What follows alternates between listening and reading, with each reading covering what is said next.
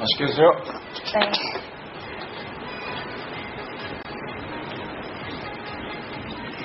어쨌든 제가 대리님 이별에 책임도 있고 대리님도 저한테 흔들리셨고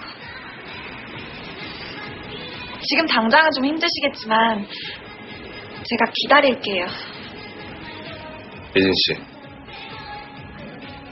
시간이 아주 오래 지나서 제가 서리 말고 다른 사람 만날 수 있겠죠. 근데 그때도 예진 씨는 아니에요.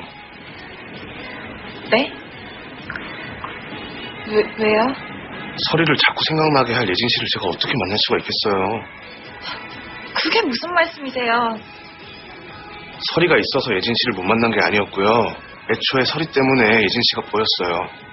예진 씨가 옛날 서리랑 너무 닮아서 복사기 고장내고 사고 내고 술 취해서 치마 터져서 그러고 다니실 때 제가 칼같이 외면할 수가 없었어요.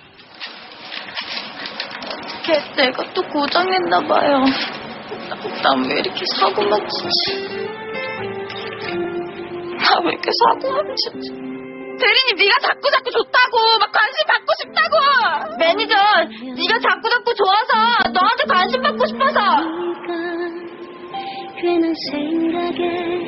제가 좋았던 게 아니라 그런 이유라고요? 제 실수입니다.